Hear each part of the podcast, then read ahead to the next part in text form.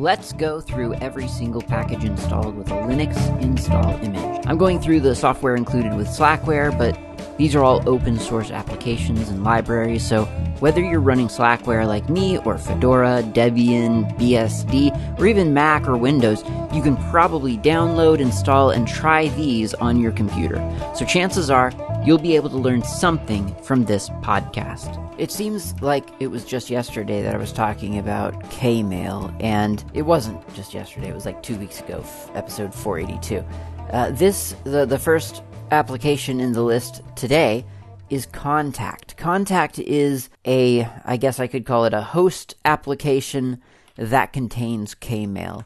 As I've already said in previous episodes, there are certain components of KDE that are relatively modular. Some of them are, are literally named after that concept, like KCM.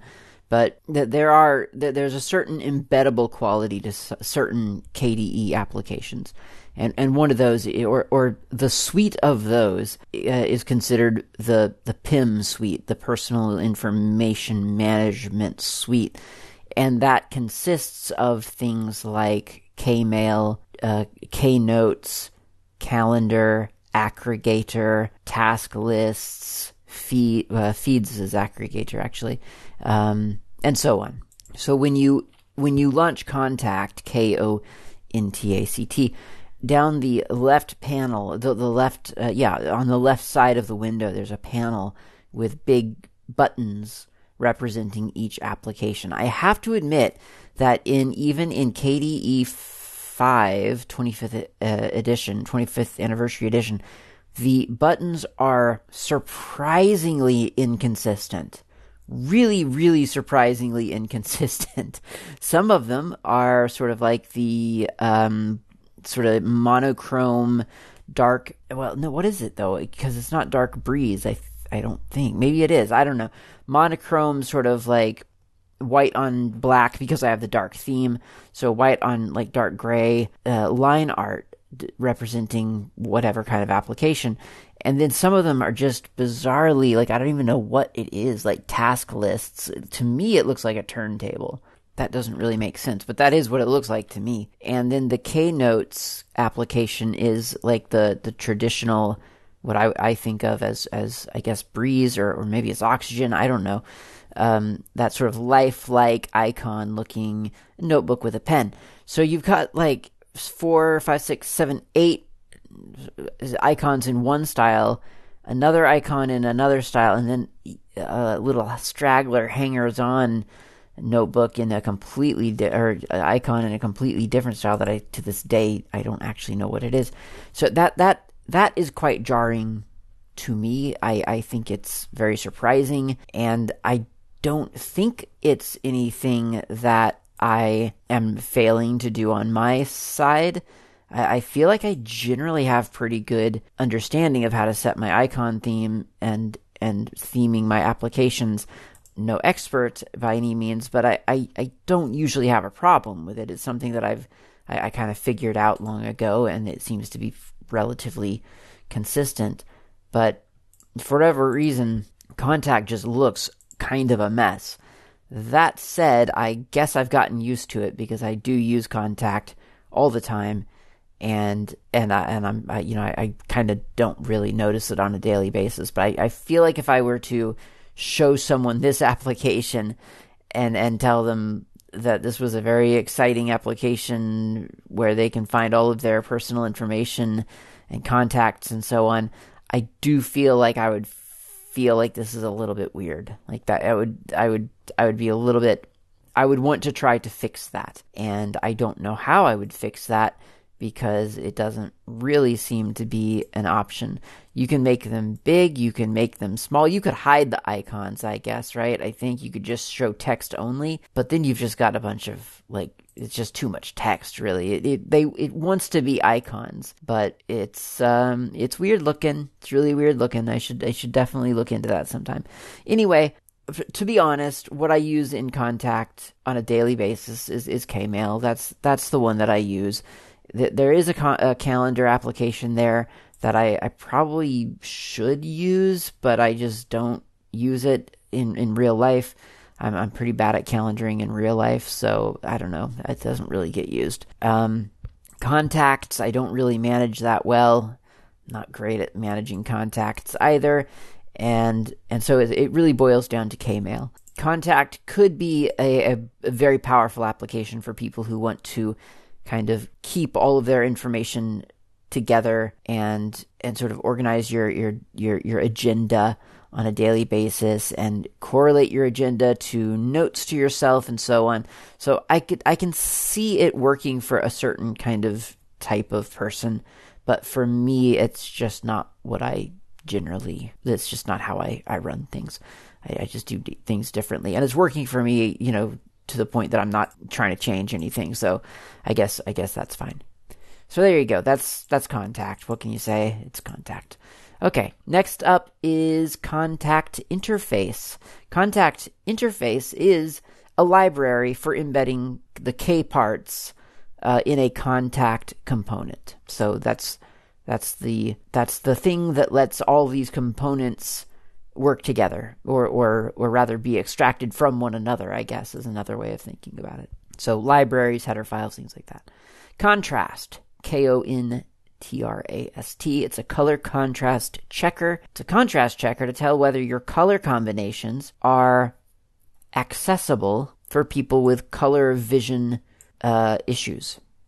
So this is a uh, a developer tool, I I guess, arguably, um, but it's kind of just an interesting an interesting um, tool, really, that maybe you know one might not really think about all the time. And and it is it it, it displays color combinations and gives them a, a rating a contrast ratio based on the well on on on the differential between the, the values of, of colors. So if you have a color scheme in mind, you, you do, I, I'll, I'll admit that there, there is a certain reliance on on you knowing and kind of understanding um, color, RGB color, because it really speaks a lot in either hex or HSL, hue, saturation, sh- saturation, and lightness. So, I mean, I'm, I'm, you, you can get around it. There's a an eyedrop control, uh, and then you can, you can, you know, you could open up something with with uh, with a color swatch selector and and change a uh, change a color or something, or you can use K color, which I think I've I must have talked about by now in the alphabet. Um, and, and that's a useful thing. But I, I, yeah, it is a little bit strange that the that the the contrast uh, or the, the the thing about color doesn't have more options for selecting the colors that you want to to compare. So anyway, what it does or what what how it expresses itself, it, it's a window with a with color A, let's say, or maybe we should just call it a background, with the color background, um, the background of the window as one color, and then the text as a different color. Confusingly, or maybe not confusingly, um, the the the text that you see, the report that you see on on the on the color choices that you have made changes color. Maybe you know what? Maybe this is actually actually a stroke of brilliance. But the controls, the things that control the the text and the foreground, they do not change. I mean, unless you change the the um, background color and the uh, the the the text color to be exactly the same thing. That then then they will shift. But um, it's kind of cool because you that way, I guess your report, if, if something's very low in contrast, you know, you're looking at something like 1.7 contrast and you think that's really hard to read. Well, yes, it is. That's the problem. Uh, and then you can adjust the hue or the saturation of one or the or the lightness of one thing or another, and you can watch the contrast ratio go up or down. Uh, and ideally, this will help you figure out what's uh, pretty good for for sort of accessibility purposes. I mean, ultimately, accessibility is flexibility. Has has no one said that before? That's really catchy. F- accessibility is flexibility. Anyway, ultimately, f- uh, accessibility is flexibility because you you just can't you can't really know what one person's, in this case, eyes are going to be happy about. So, for instance, here's a white background. Background is uh, almost F there, FFF. FF, FF. And I've got some text that, according to this ratiometer, the contrast, is a ratio of 5.85. And that, I mean, that's not great. It's 0 to 10 is the the ranking 10 being the best. So this could this could be better. Um, and i could make it oh it's actually 0 to 21 i, I guess or more maybe who knows? Because i just put 000 as my um, as my uh, text and fff as my background. And it's a contrast ratio to 21 yeah i guess that would necessarily have to be the maximum. So anyway uh, 21. So black text on a white background. What could be what could be better than that? Like what could be more contrasty than that? Well, believe it or not, it depends. Uh, some people's eyes can't differentiate little glyphs of dark color against a big big screen of white. Whereas sometimes it's the other way around. Sometimes the, the dark background is better for, or no, sorry. Some people, uh, you know, benefit from the, the bright white because it, it causes their irises to open and now they can see the the text better. So it, it, it really really does depend on a lot of different things. And of course with color blindness you have got you know you have different shades that people do or, or don't see in the same way that you know you do. And and frankly everyone sees well everyone sees a little bit differently right? I mean we all have different interpretations of what color what color is or what what what what is red what is blue and so on. So, uh, while Kontrast is probably a very useful tool, um, and and in some ways, I almost feel like it kind of just reinforces maybe you know in a way what's what's kind of more or less obvious. I mean, it's it's a thing that just kind of puts a number on something. And and really if you really think about it, you kind of know what what what is successfully contrasted between two different things. Um, and the and the way that you know is that the values, the the hex values, are at different ends of of of the spectrum. That's that's contrast.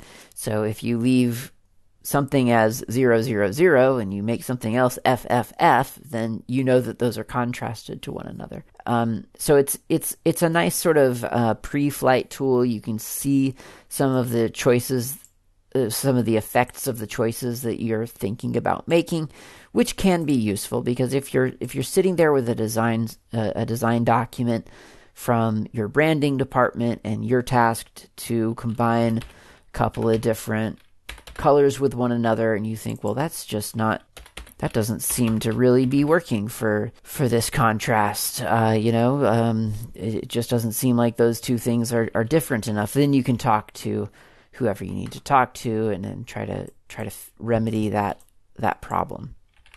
So it is very useful. I think, however, it does need to be taken with a grain of salt because, as I say, people are different. We see colors differently. Different people's eyes interpret different things in different ways and sometimes like really surprising and almost unpredictable ways for for many of us we just we don't think of that being a problem because we didn't know eye proteins did that specific thing or we didn't know retinas could could be like that or whatever so so many of us we have personal experiences about what quote unquote normal vision is and then we realize that someone else has something completely different. So it's a really important thing to look at.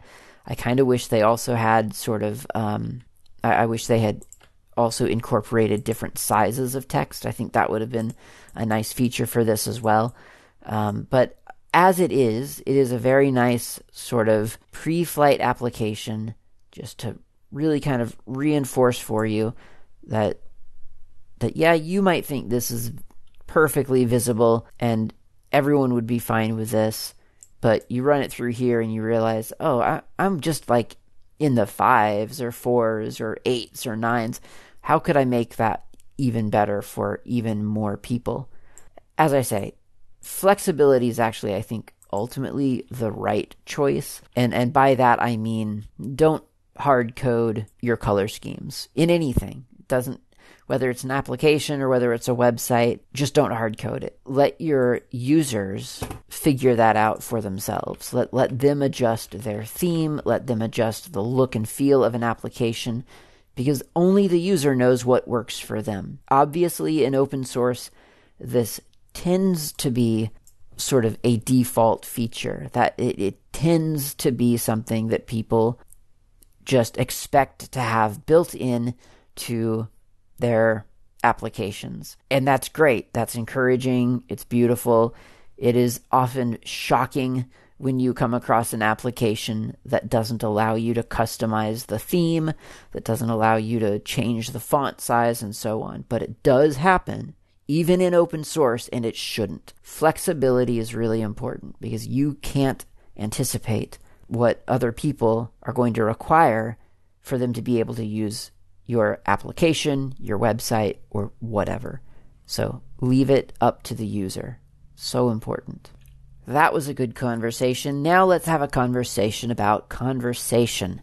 Konversation is a application for IRC. That's Internet Relay Chat. This is a graphical interface for for for chatting over IRC Konversation with a K conversation. I used to use this a little bit, um, but honestly, when I was doing IRC actively, I would just use um, IRSSI. That was my chosen platform, I guess, and and that worked quite well for me. I never I never really came to rely on Konversation really.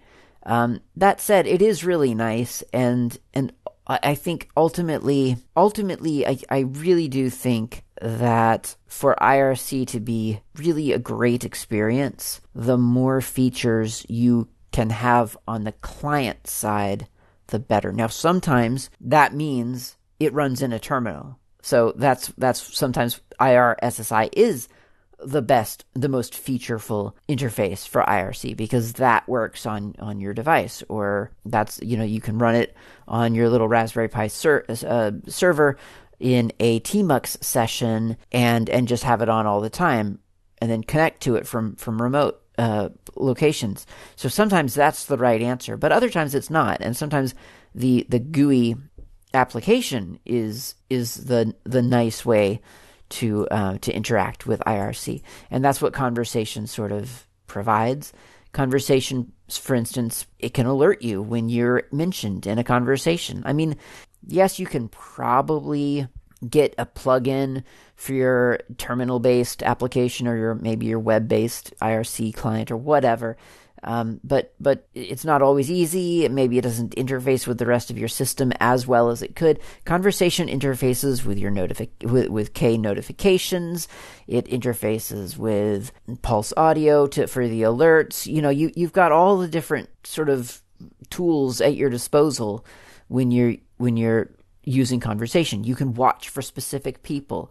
You can um, detect when a URL is posted Uh, all kinds of things. You can launch an, a, a console from within the same window, and so on. So Konversation brings a lot of very cool. Of course, you can adjust all the colors. You can reconnect when disconnected. You can set up what you're ignoring, what you log, all that stuff. I, I don't know what else to to add to this. I mean, it's got all of the GUI features, and sometimes that's a really, really, really great way to interface with IRC because otherwise IRC can just be a stream of data that you look in on with with a terminal window. And and yes, that's great, but sometimes that can be hard to integrate with the rest of what you're doing. Uh, the minute you tab over, for instance, to a different terminal tab, console tab, maybe you lose track of the conversation or, or when someone mentions your, your name or whatever. And like I say, yes, there are usually plugins for whatever client you're using to to add features. But with Konversation, I mean that's the plugin. That's everything you need probably. There's a lot of different of options there. Um, I have, for the record, I've gotten away from IRC. Uh, a lot of people speak of IRC, I think, very ex- with, with a lot of excitement, and like I'll admit, yes, it's it's very exciting, and I like IRC. I I admire IRC for what for what it is, and what it is is a low overhead, simple protocol for plain text communication. That's there's beauty there. That's really nice. I think one of the sort of drawback, you know, and I say it's nice because you can program an IRC client. I have programmed an IRC client myself. It's it's it's it's not impossible. It's a surprisingly simple protocol. Like you just read up on on on how messages are structured and then you program your client to receive those messages over some kind of network connection and then parse each message and and it's not complex. I mean it's like I forget what it is off the top of my head, but you know, it's something like a timestamp followed by a username followed by the message. And that's it, you know, and it, it terminates with such and such a character.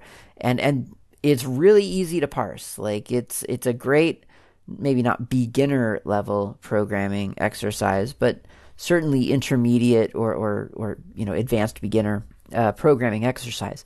It can be done. It's surprisingly easy. It's it's pretty cool. I mean, to add really nice features, I'm sure it's a lot more complex, which is again why Konversation is so nice. But it, it is a nice little protocol. It's very cool, very easy to get to. It's open, all that other stuff. Uh, but I, I think one of the, the the problems for me ultimately with IRC, in the end, is just that it it it's not online all the time. I mean, it can be. There are ways to be on IRC all the time, but it's just not quite as easy as doing that as as compared to Matrix or or Mastodon, for instance. Something that is literally online all the time because there's a bunch of servers somewhere happening. And I know this is part of the appeal of IRC is that there's not exactly a host uh, service, you know, or server rather. Like it, it's it's happening, and and then it potentially goes away, um, which is kind of nice. But yeah, it's just ultimately, if you want to interact with people all across the world, I think IRC it, it kind of makes it difficult, uh, or it, it places the work squarely on the on the into the hands of the user. The user has to figure out their own solution to make those conversations ongoing and persistent and and and something that you can check in on at a moment's notice. And and, and I mean, in other words, in IRC, if you sign off when you when you close your application for the night or whatever, you log back onto IRC. The that there's a there's a time jump. Like you have missed that conversation, which I mean, you know, that's like real life. Like if you if you leave a building for a lunch break and you come back, no, everyone hasn't frozen. They haven't recorded all the conversations they've had without you. Like that's real life. So I I get that. But I guess if you're not looking for an emulation of real life and you want something a little bit more persistent, then then IRC is not it unless you again run it run an instance of it on on on something that you do have always on and then you can check in with it but i mean that's what i mean by irc placing sort of the workload into the hands of the user because now it's your problem to figure that out and for a long time that was a fun problem to have and i quite enjoyed it and i did. I, I ran it on a little server and i was just online for a long time. And or, or that server was online, all you know, just checked into IRC all the time, and I could sort of go back in and check for for sort of mentions within the last couple of hours or whatever by scrolling up. But I don't know, it just didn't feel all that. It just after a while, it just I don't know, too much work really in a weird way, and and and and I didn't really feel like all the work was ultimately toward any meaningful end. Like why why work that hard for for for communication when there are easier ways to communicate? Whether it is as i said matrix or mastodon or heck even signal between friends or email between friends.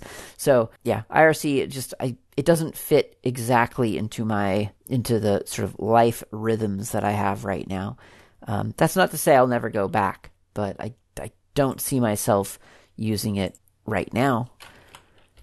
So I guess that's that. Um, next up is K opening hours, and I'm gonna have to look at this one because I I think it's just a I'm sure it's just a library set of something. Uh, yeah, library for parsing and evaluating OSM. That's o- OpenStreetMap opening hour expressions. OSM opening hour expressions are used to describe when a feature is open, available, or closed. Uh, it's open slash available or closed. Well, why do people use slashes? Open or closed. This format is not only used in OpenStreetMap itself, but in other data sources or APIs needing that description.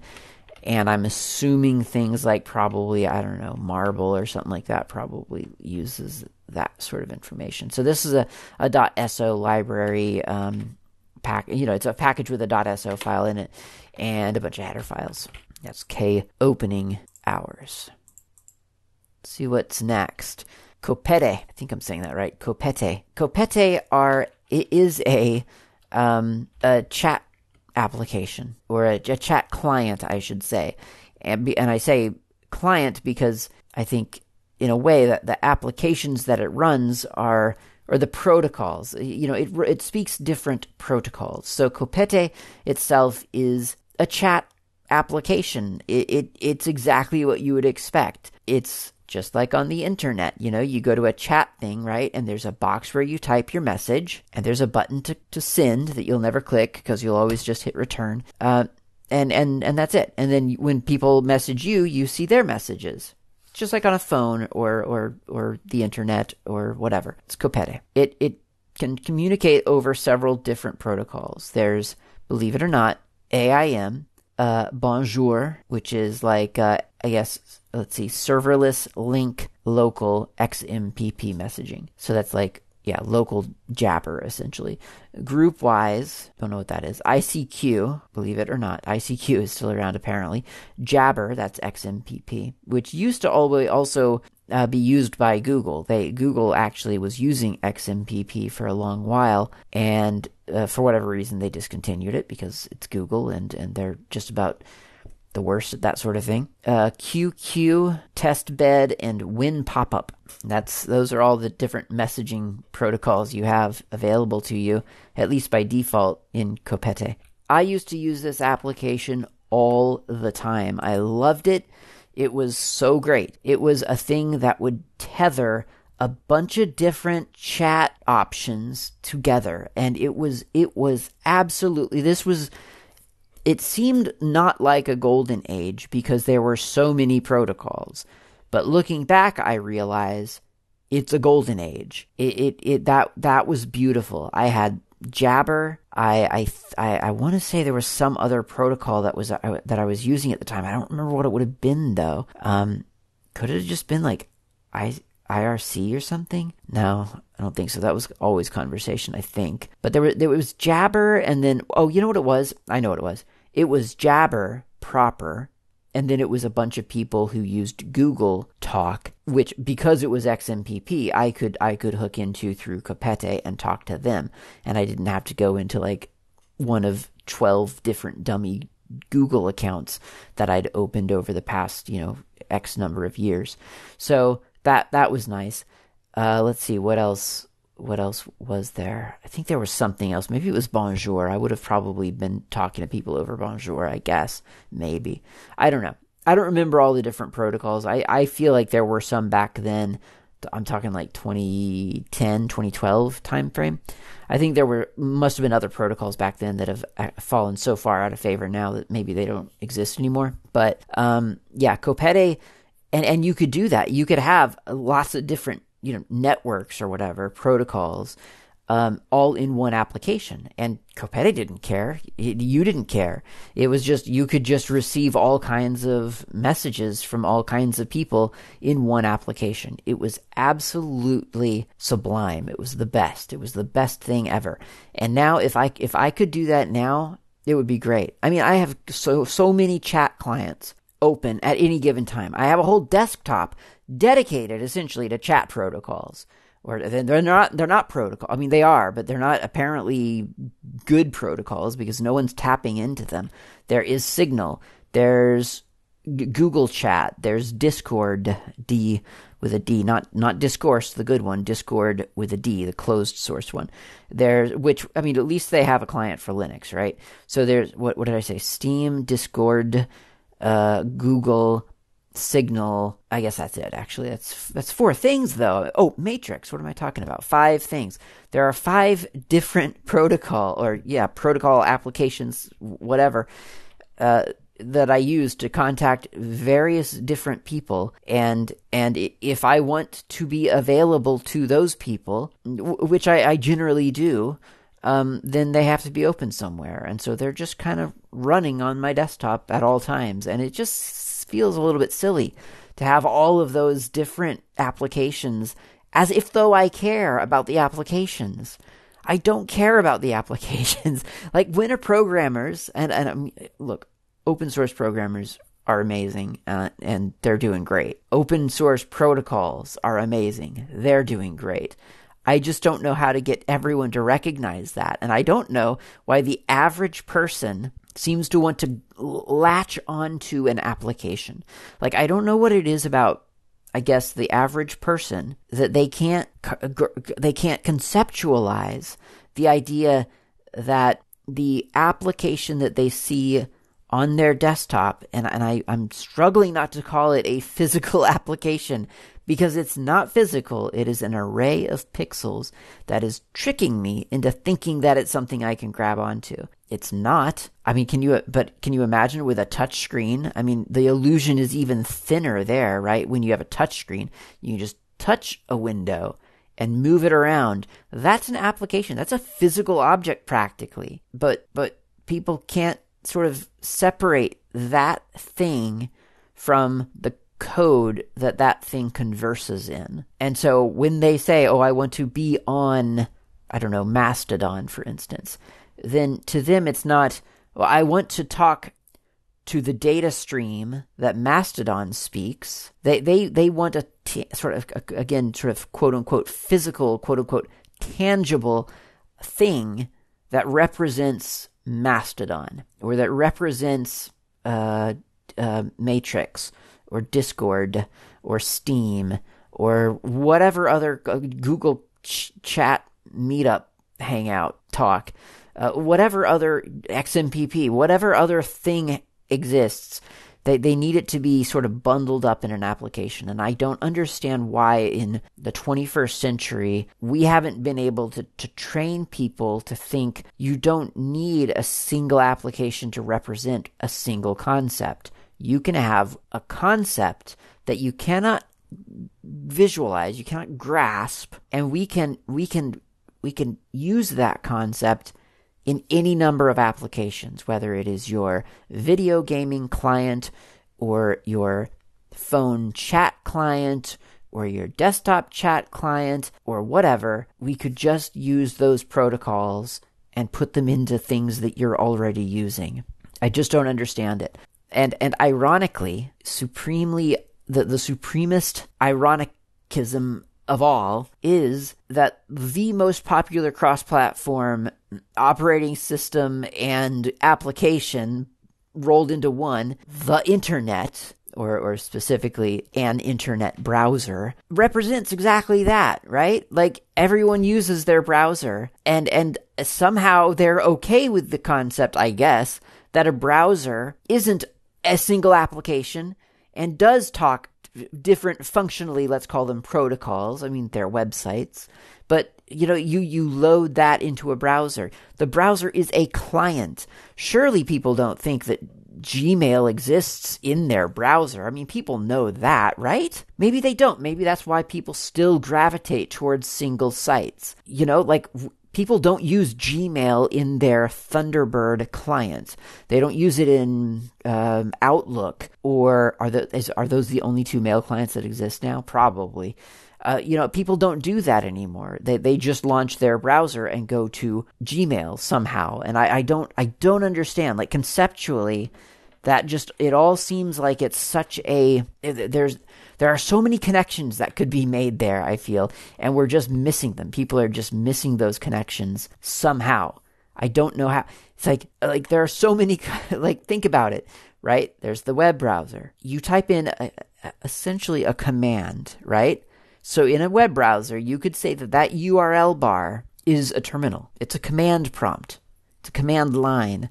You type in a command like Gmail or uh, I don't know uh, what do people use on the internet? Um, Trello or what else do people use? Reddit. You know, like people people go to websites. I don't know what websites people go to, honestly. Netflix, there's one. You, you type that in, and an application functionally an application launches in that window. That you know that that application doesn't live in that window. You know that you are essentially tapping into a protocol right? A concept that exists elsewhere.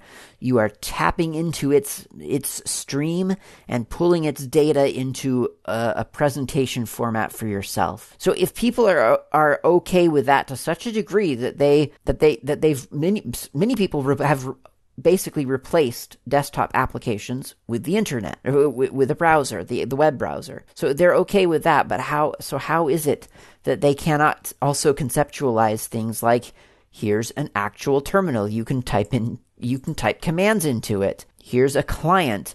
You could, you can tap into data streams out there like chat, chat data streams and so on. And and you could join like little networks and interact with people and so on. I i do not understand how those connections those neural connections just aren't being made. I don't know. Uh, ultimately i i want to just blame you know us you me dear listener sorry. You know the, the technologists like we're we're not i guess ultimately we're not we're not communicating this correctly. We must not have explained it correctly. We must not be thinking of it correctly. I don't know. We're not explaining it like people are five. You know, we're, we're, we must be doing something wrong because people just aren't getting it.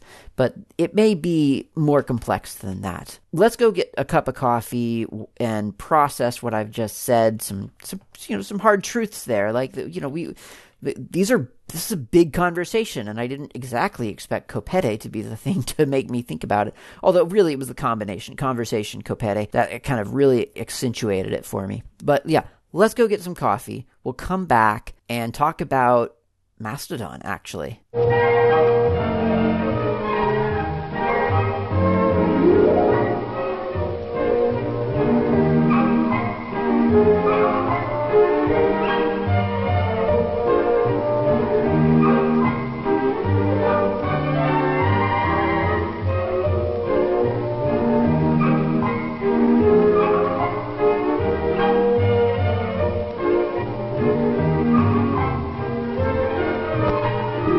Coffee. I'm really excited because there is a summer special coffee. I don't have it yet, but there is a summer special blend that's been released by Flight Coffee, and I'm really excited to try it. I love a good seasonal coffee release. I'm not talking about like pumpkin spice lattes or anything, a specific roast or a specific. I mean, sometimes there's like a little combination of something. Like there is a winter coffee that I think I've mentioned before several years ago from Trader Joe's, and and it's got a little bit of like I think nutmeg and black pepper, interestingly, in it. It's really kind of weird. And I always used to like to get that during the winter. I don't have Trader Joe's in New Zealand, and I don't want it, so it's okay. But yeah, I do love a good seasonal coffee. You know, just just a coffee roast or a blend or whatever that you can't get all the time, that appeals to me.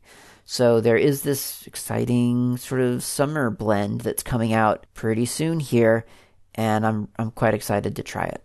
And I'll report on it once I have it. I do not have it yet. They I just got the email the other day and just haven't gotten around to to trying it or, or get or ordering it. I have to order this from like Auckland. So anyway, let's talk a little bit more about what we were talking about before the coffee break. Before the coffee break, if you'll recall, it was a good 45 seconds to a minute ago now, so I'll, I'll refresh your memory.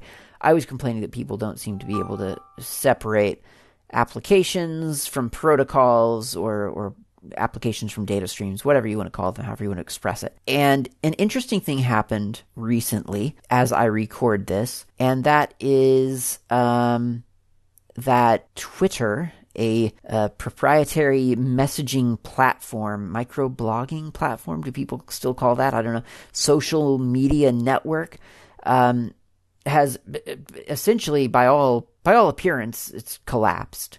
Uh, it was bought out and has just completely, sort of, not completely, but it it has it, it is ru- being run into the ground. I guess maybe I don't know.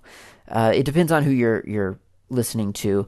Either way, there there has been unquestionably a mass exodus from from from Twitter. I mean, I say mass exodus. I, I think it's like at the time of this recording. I think it's something like a million users or something. And when you think of the size of Twitter, is that a mass exodus? I mean, look, a million of anything is a lot. Effectively, it's incomprehensible to the human mind. We just we we can't we cannot see or visualize a million. That's just too many. So there's a million people who have left. So that's a big deal. But I mean, I think Twitter has a pretty a pretty pretty big user base.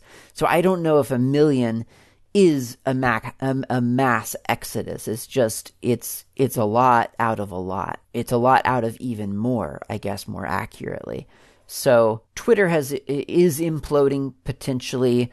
Either way, it has it has definitely lost a, a big chunk of users, and apparently a lot of these users are going over to Mastodon. Mastodon is, of course, probably the sort of most popular Twitter alternative. It really sort of was positioned as that pretty early on in its life. It is not the source of the data stream that it taps into, um, but it is the one that sort of got really big and popular. I mean, before Mastodon exists, for instance, there were there there was there were things like GNU uh, Social, there was Identica before that, all these other sort of social networks that, that, that capitalized on this idea of let's say that there's a, a single stream, well, not a single stream, let's say that there's a a stream of data that each instance of of this uh, of something running this protocol can both put data into and extract data from, and we'll call that something. And and, and eventually it, it has become ActivityPub, and ActivityPub is is this protocol that Mastodon and uh, several other applications like PixelFed and and PeerTube and things like that can sort of feed into, and, it's it's quite brilliant. It's it's a big deal. It's um like it's a really big deal because it's it it leverages this idea of federated uh, services. And the reason that that's important is because through through federation you can capitalize on the lack the, the true lack of, of centralized control. And I think I think if the internet has has demonstrated anything, it, it is that after all centralized control is a really, really dangerous thing. And I, I think probably a lot of people knew that already, but I I, I, mean, certainly for myself, I do feel like the threat didn't seem all that imminent at one point in the history of the internet. The, the idea that some central body was offering services just didn't seem like that bad of a thing because I had never really seen what dependency looked like. And then you and then you start to see the changing sort of face of the internet where this this single body that's offering this great service to everyone um, maybe starts also spying on people. And by spying, I mean monitoring their data. Or maybe they start to advertise to people, uh, whether people want to be advertised at or not. Maybe they start to to to um, uh, nickel and dime people, what microtransaction uh, people, and so on. So you, you've got a lot of sort of implications that I, I think that a lot of people didn't quite understand a long time ago. Now it's endlessly puzzling to me that the open source world has apparently embraced services like GitHub.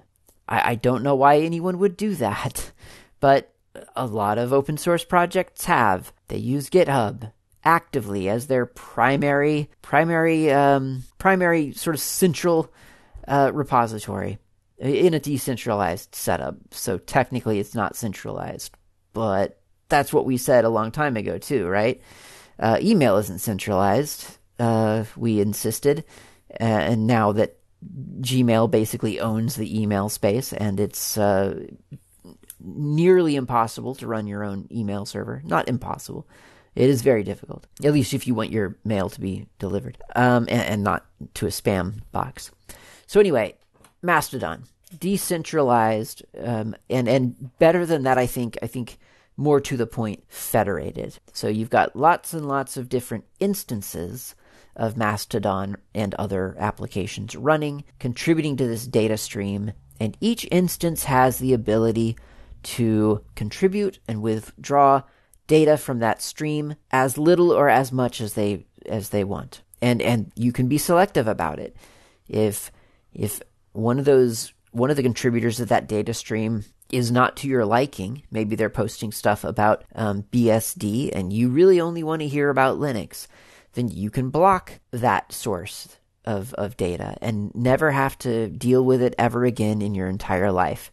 It's a beautiful, beautiful thing, and it demonstrates very effectively the power of, of, of a federated internet where individuals control how they want to connect to this big, seemingly monolithic information superhighway, if I may coin a term. Oh, I think someone already coined that term, actually. But uh, it, it's a big deal because there, it, it gives users a significant amount of control. At the same time, it's kind of funny because Mastodon itself is, if we think about it, binding sort of a protocol to an application, right? I mean, if you really think about it, if people are signing up for Mastodon, then in most people's mind, they're signing up for this specific website, this Mastodon website, whatever it is. And and that's where Mastodon lives, right? That's where every that's where the that's where the activity is. And of course, you and I know that it's not. It's, that's just an interface into this bigger protocol, and you don't have to have Mastodon. But, but weirdly, like people want, uh, they want a Mastodon or they want a, a, Twitter and and and trying to extract just personal interaction away from like this this sort of centralized sense of a of a of a hub seems to be beyond our grasp. Because I would have I would I would think that in a way the smarter way to do that would just to be to, to have clients desktop desktop clients that spoke ActivityPub and you could jo- you could launch your own desktop client. You could give yourself a name. You could give yourself a, a, a host name whatever. And and then you're you're tapping into this this hub of of of data and of information. Now, in that model, of course, we're getting a little bit back into IRC, right? Because we're just we're looking at this stream and we dip in and dip out whenever we want to. We've got a GUI application on our desktop that gives us some extra things like, hey, create a filter and filter out all of this stuff, but highlight all of that stuff for me that sort of thing. So, I mean, that's a little bit maybe too IRC. And maybe the, the, the ultimate appeal of Mastodon is that, yes, there is a server, you do have an account that's essentially on all the time. And and and that's how you interface with it. So there's there's maybe a little bit of a gray area there. It, it's just funny to me that in the mass migration from a, a truly truly centralized service, people do, in my mind, seem to want to find another centralized sort of home. And I wonder what that says about people. I, I'm, I don't know if I'm coming across as being critical. I, I'm actually not trying to be critical right now. I'm, I'm simply trying to observe. And I'm, I'm wondering what a mass exodus of Twitter to Mastodon says about people. And I think, at least to my mind right now, I feel like what it says is that people want to be a part of a thing, which isn't necessarily like that's not rocket science. It's not it's not amazing psychology. It's, it's a lot of people already know this. I'm just observing it. I'm just saying, yeah, people do seem to want to have a place to congregate. They want the water cooler experience. They want a lounge, the living room, the the cafe. They want the place where they can go and and meet other people and have those people sort of at their beck and call on a moment's notice. And and that's just I mean that's being social, right? That's social interaction. And and if if Twitter has failed them in some way and, and and and Mastodon can provide, then that's why they're they're moving from one to the other. I did ask on Mastodon, sort of just sort of asked everyone. If you're on Mastodon, by the way, if you've been on Mastodon for a while, then you'll know that right now, as I'm recording this today, November 9, 2022, the the in the influx is um staggering. I mean, it, re- really is. It's it's just it is like a it it's like um, it's like a hurricane. You know, it's just on a, on a summer day. It's, it's just all of a sudden there were so many other people on all of the servers. It, it has been astonishing. So, I mean, it's it's been noticeable, is what I'm trying to say. So, Mastodon, I asked, why now? Why is the current owner of Twitter worse than the previous owner of Twitter? And why are the conditions of current Twitter worse than previous conditions of Twitter. Because in my view, and in, I think the view of a lot of people, it's never been that great. At least not not recently, not within the past I don't know six six or eight years. I guess maybe it was great at one point. I mean, er, I, I say maybe it was tolerable at one point. But see, and and someone told me that I was being that I was coming across as as sort of high and mighty or or you know like almost judgmental as if though I was so proud of myself for having found Mastodon before the people who were finding it today. And that's not the implication. That's not the question that I'm asking. What I'm asking is that Twitter was a closed platform from the start.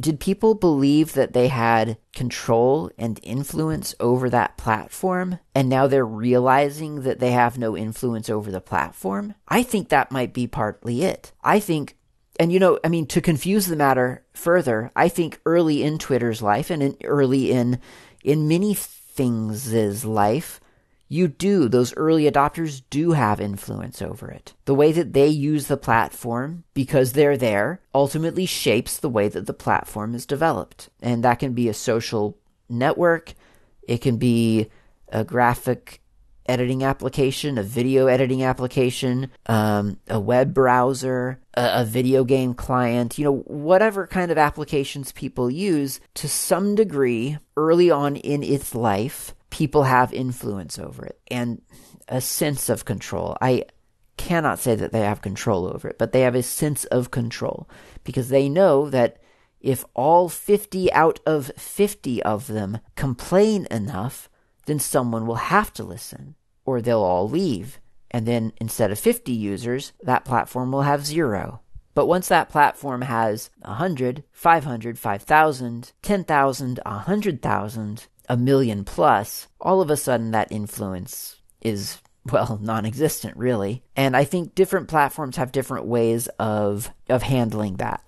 Some platforms have forums where people can go and have the impression that their voices are being heard. Other platforms have have representatives, you know, community managers interacting with with users to sort of assure them that their voices are being heard and so on. But I think ultimately in the closed source software world, your influence is obviously quite limited and your control is dialed down to zero pretty much from the start. But that illusion is very powerful, and I think people do believe that when they find a closed source application that nobody else knows about yet, that's a really cool find.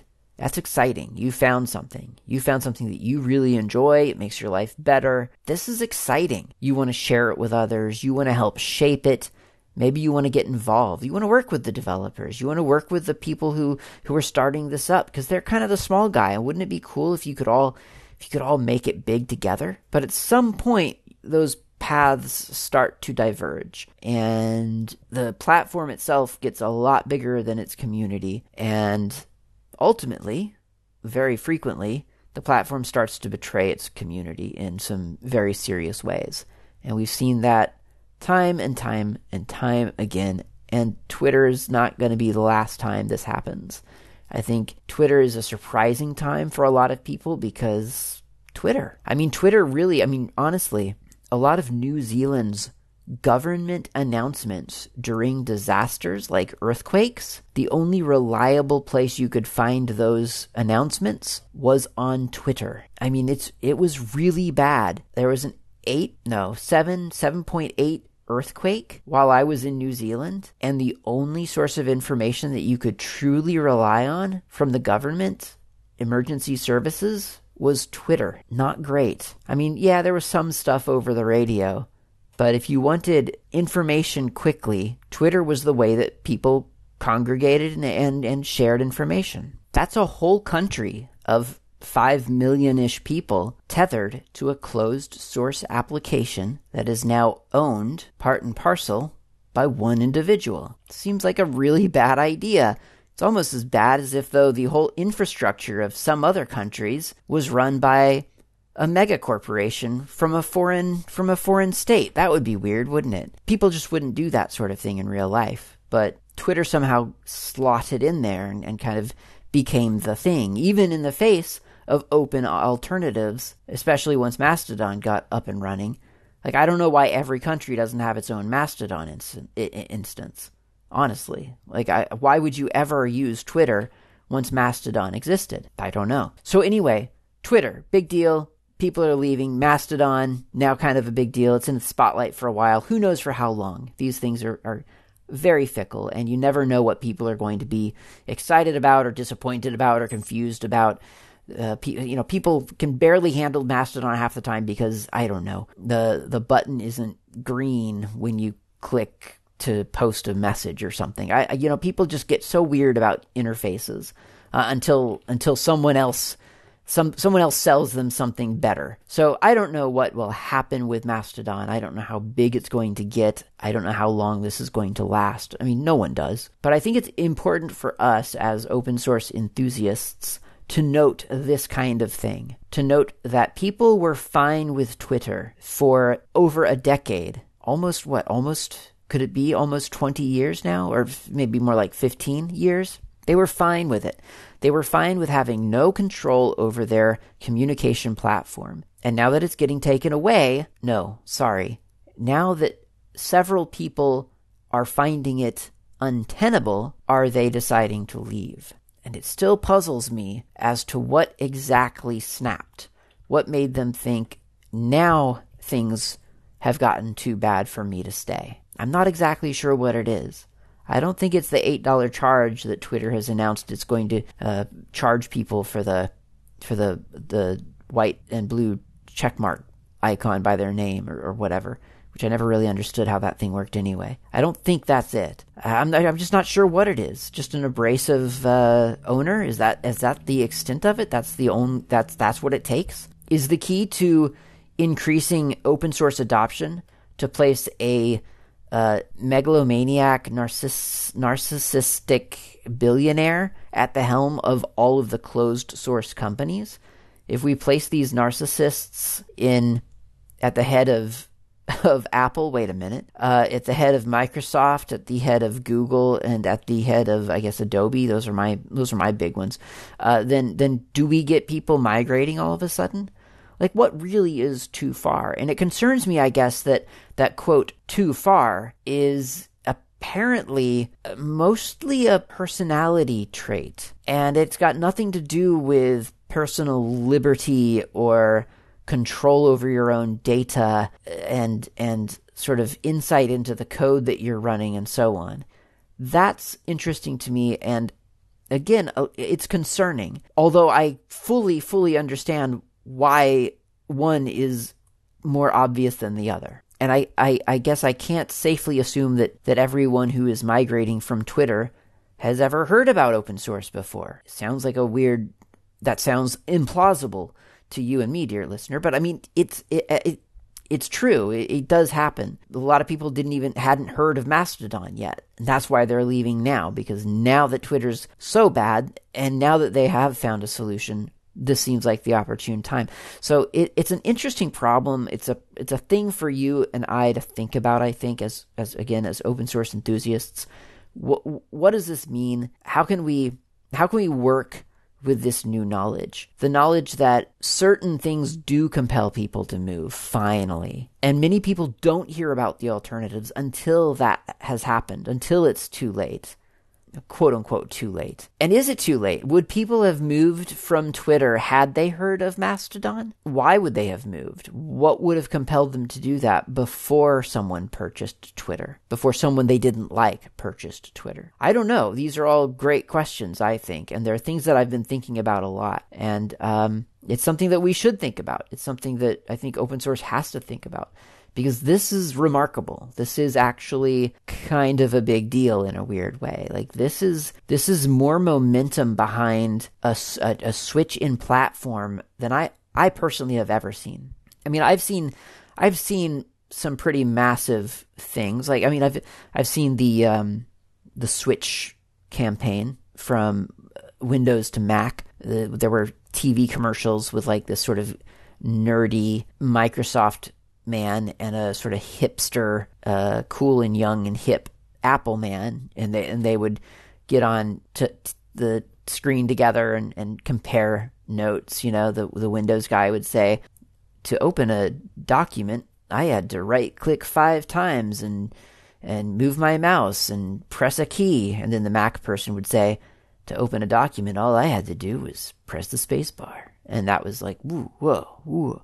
And and then you would see people like migrate from Windows to Mac. Like you would actually see it. Like there was a big market loss, uh, market share loss of, of Windows over to Mac. And and now we see that. We see people with Mac. We see people with Macs at open source conferences. Like it happens. I saw people have to switch from Final Cut Pro by Apple to any number of other solutions. That was huge at the time.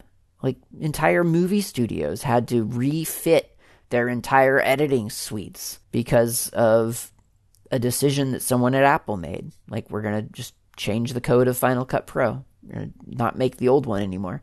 And people changed, people migrated in mass. So I've seen big things, but I feel like this Twitter one is is kind of unique because Twitter is still there. You could still use Twitter. Like you could I I'll I imagine you could probably even sign up today. Don't, but you could. And as long as you don't like change your name to a certain string, then then you're fine. But people are still moving. Like people are leaving Twitter actively for an open source project. That's a big deal. I just don't understand it. That's all. I guess we'll just have to continue thinking about it until next time. Thanks for listening.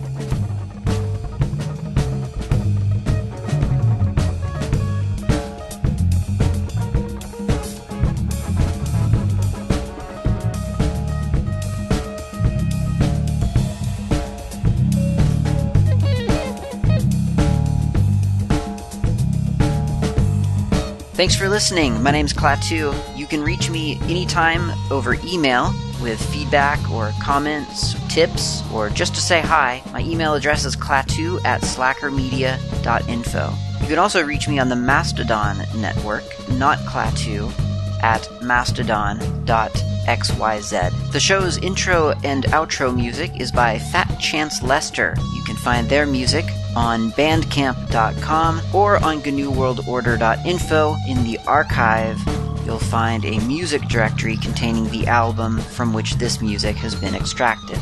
Until next time, thanks for listening and keep the source open.